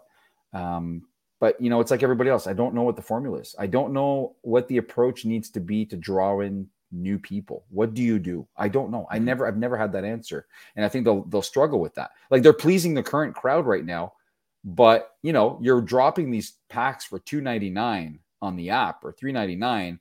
And I can guarantee you that, you know, if a casual gets the email from the N B A saying, hey, there's packs for two or three ninety-nine, they're probably not clicking on it because it's like, mm. what am I even getting? Like, what, mm-hmm. what does this do for me? Mm-hmm. You know what I mean? Mm-hmm. Um, but Top Shot has its core base of people that will always yeah. be around no matter what. They'll be around, but at the same time, it's like you're every season, I feel like you're going to dilute them with new supply. Right. And I was doing, I was doing a bit of Twitter writing for First Mint earlier today. And I was just like, okay, you know, it's time to, you know, some of the, some of the best, some of our best Twitter stuff these days is just asking, you know, the audience questions like, hey, what mm-hmm. do you think? This back in the spring, we're like, what does Top Shot need to get right next season? Blah, blah, blah, blah. You know, so we always ask those kinds of things. It's really fun to engage with the community. Mm-hmm. And I and I what I did is I, I I put up a question that's gonna go up tomorrow morning that's like, how many sets should Top Shot drop in series five? Which is mm-hmm. obviously like a largely yep. a very like baiting question. Um, but it's it's and I tabulated how many sets they dropped in each previous series. And in series one, it's twenty-three sets, fifteen sets. Wow, that's a lot. Eight, eight sets, eighteen sets, and series four, Phil. Is forty-nine sets. Oh, man. No. And not that it's necessarily counted by set, you know, because it, it, it depends how many moments and, and how many ca- the counts of those moments. But it's like, I remember when they put out the plan for series four and I was like, holy shit, that's so many sets that you're making. That's going to be really hard for people to track these collections. And to me, I'm like, man, I don't even know what they can do. Like, is it, do you go with scarcity of like, okay, there's only five sets this year. It's very, very minimal. A couple yeah. anthologies. That's it. Do you go be like, yeah, there's gonna be another fucking thirty sets this year. Like, mm-hmm. what do you, what are you actually supposed to do? Right. And, um, I think even for So Rare, it's like, once you extract the So Rare N B A numbers from the, from soccer, it's minimal, man. Mm-hmm. It's a thousand mm-hmm. weekly buyers. It's not very much. And right. yeah, like N B A fantasy is fun, but again, I think I think you know, uh, jumping to the So Rare and the the Rainmakers side of this, it's like, well, what's the is it really that much better than just playing regular D F S? Is no, it actually better? That's right. It's a yeah. it's yes, you can own the assets, but simultaneously, isn't that a little bit more complicated than just entering a you know two dollar contest every night? Mm. Like, isn't that easier, right? So I don't know. Yeah. I, I am curious. Like you're right, both collectibles and like N F T fantasy to me is like, well, what what are we supposed to do here? And I do feel like N B A would be prime for a game, right? N F L rivals, uh, nobody really talks about it that much, but they've been kind of making some headway mm-hmm. as a Web three like mobile game. Uh, I've played it a bunch and like it's fun. And, you know, I think for Top Shot, we always wanted hardcore. I don't know if any of these companies are close to making a game, but that's something that it's like I would want. I, I feel like you need something like that to kind of use these assets and do something with it. Would that make millions of fans turn over to this, or even a couple thousand new ones. I don't know. No, you know, I, I but that's tough. The thing. No one yeah. has figured that out yet, what it will yeah. take for that to happen. Uh, yeah. They've tried in real life events. They've tried to go to arenas and, and get people in, and yeah. it's still not moving the needle. Like, I'll be honest. If I go to, if I didn't know anything about N F Ts or digital collectibles or anything, and I went to an N F L game and I saw a lineup to get a free scarf if I sign up for the Bills credit card, say, yeah. I'd be like, oh, Hmm. all right, it's not too long. Maybe. Cool. I get to take a yeah. scarf. You know, yeah. it's a credit card with a giant interest rate. Yeah, whatever, man. Like I, I probably won't even want like end up yeah. keeping it. So who cares? Um, if I see a lineup for something where something's being given away physically, I probably always will line up and be like, you know what, this is worth it. It's cool. But if they're like, hey, come here and you'll get a digital, it, even for someone like me, I'd be like, oh, I'm not wasting my time with this shit. Like I, I want something in my hands. Like give me something here. You know what I mean? So it's tough. I also think that where Top Shot, you know, forty-something sets is outrageous. It really is. Like, that's unacceptable. The fun part of collecting cards when we were kids. Yeah. And when we were collecting, you remember those Panini sticker books for yeah, the course, World yeah. Cup of yeah. Soccer, yeah. for the upcoming hockey season. Yeah. The beauty of those was that you could buy, un- like we would buy, I think I spent all my allowance money those years on those on those Panini stickers, because I kept trying to get the ones I was missing. Mm-hmm. There was never twelve Mario Lemieux in those packs. There was just mm-hmm. one, and he was really hard to get. And that was part of the fun experience, is that I would have gazillions of doubles, mm-hmm. and I still didn't have Mario Lemieux. So I have to keep trying and keep yeah. getting them and keep trading with people to, who had him to try and get him. Um, and with physical cards, we had that checklist all the time that would come in the pack of cards. And you'd have the special edition sets where you'd have the platinum ones for the rookies or the platinum ones for the guys that were on the all-star team last year, things like that. But there was always a limit to that, where the, you know, there wasn't forty something sets ever in physical cards. And I think when you, you, you know, there's nothing special about a set when it's one of forty sets or forty-nine or whatever the hell it is in one season. There just isn't, right? Um, yeah, so I, I think, that's where, again, you're not going to draw in the, like, there's not even a physical crowd anymore. That doesn't exist. Like, you know, it's the old school people, and that's it, that are still trying to, like, you know. Yeah. But there's no one really still buying those things. Like, I don't know anybody that still buys physical cards. It's not the same. It's not, it's the, not same. the same, right? And it's all, it's because they all got oversupplied, right? Right. Like, and with yeah. these, it's like, man, I don't know. You know, it's, it's just, oh. it's much. Um, but that was the attraction. No. When we were young, was the fact that you had a checklist and were able to match up what you got mm. in front of that checklist. And when you finished that checklist, you owned a set, and it was a special, special thing, right? The problem is that um, this isn't a this isn't a product for kids, right? You know, exactly. What worked for kids in the nineties doesn't work yep. for kids today, and this is right. for kids who were kids in the nineties, mm-hmm. adults like us. And what works for us is like, I don't know. I think I think it has to take the next step. So it's like, I don't know, either. You know, you have to look at like what's done well in the past for Top Shot, which has usually been like some kind of fantasy element or whatever, you know, they used to do every night, flash challenges. Um, but even then, it's like So Rare isn't doing that well anyways in terms of bringing in new users. So like, what do you actually do? How do you make this interesting? I do think physical, like stadium presence has always been something, but at the same time, it's, you know, these days people are complaining so much about uh, utility. People complain a lot. And then they did O T M Rumble finally for All Day. And it's like, well, if you need all this utility, is it is the product actually any good, mm-hmm. right? It's like, sure. if you need like is if you need a bunch of ketchup and relish and mustard, is your hot dog actually tasty? Or if you if you need like literally buckets of it, I'm not saying that those things don't yeah, go. Well, who the hell wants a hot dog without that like, stuff? Come on, it's like you can still eat the hot dog on its own, and it's a delicious sausage, right? It's like you that's what makes a good hot dog, is that on its own it's good, and then you can add all those fun things. So all the utility of like tickets to games, uh, you get new moments, like. Uh, you get signed basketballs, like all these, all this, you can play a little fantasy game, all that kind of stuff. Like that's, that's the freaking ketchup and the mustard, man. What's the sausage of these things, right? And how are you going to make a tasty sausage people actually want to eat? Can the product stand on its own as a collectible and or a fantasy product? And I don't know that it could, right? So it's like, that's why I always say, it's like, you know, I, I'm excited to see what these platforms roll out for the season, but I'm skeptical as, as to whether it can be something that's going to be either truly innovative or actually Uh, something that's designed to actually to actually stand alone on its own as something a normal person will mm-hmm. see and actually want, right? Um, and I don't know what that is. Maybe it has to be really tied into the league. Maybe you need more commitment from the leagues. We're, we're kind of just going to merry-go-round here with the same freaking ideas. It's the same conversation pretty much every. But every, every every year that we go through this and that we don't see any progress, then then the less the less optimistic we get. Put it that way. I agree. You know, so mm-hmm. I think curious to see. We'll chat about it some more as we get closer to the season. So um, I'm excited for the N B A season, right? Me too. Great new lineup, or not great new lineup, but an interesting new lineup, right? Well, I mean, the World Cup M V P is a new point yeah. guard on it. Yeah, so exactly. It's a bit of a season pick. of transition, right? We'll see what happens. See what happens with Dame, if he gets traded or not, or I uh, doubt to the Raptors. But, um, you know, see what happens there. Still a little intrigue, and, and should be a good season. But, uh, Phil, we got to wrap up. I got to run. Um, All right. Great to see you as usual. Any final words on your anniversaire? Ballers. On your jour de naissance? No, actually, I, I do want to thank the community, because I, I woke up uh, no, I woke up actually pretty early this morning, and I did not man, here we go, fading to dark again, like clouds yeah, are moving. No, um, I woke up this morning to a gazillion messages, and I'm like, okay, hold on. Does Twitter tell people it's my birthday? Because I have like so many notifications. Uh, I didn't even think about it, but the First Mint tweeted out a contest that it was my birthday, mm-hmm. put out an outrageous P O A P picture that has now been made the icon on my fantasy football league chat group. Like mm-hmm. someone saw this and they're like, Phil, what the hell's going on with you? And like the princess picture. And they made it the actual like picture of the league now. Good. Like that's the icon yeah. on, on the that's group awesome. Chat. Yeah. It's yeah. pretty wild. Uh, but no, just a huge thank you to the community and everybody who reached out. I do my best to um, acknowledge every single one of them. It's really mm-hmm. hard when there's that many. I think we broke like the Facebook record this time on, on X.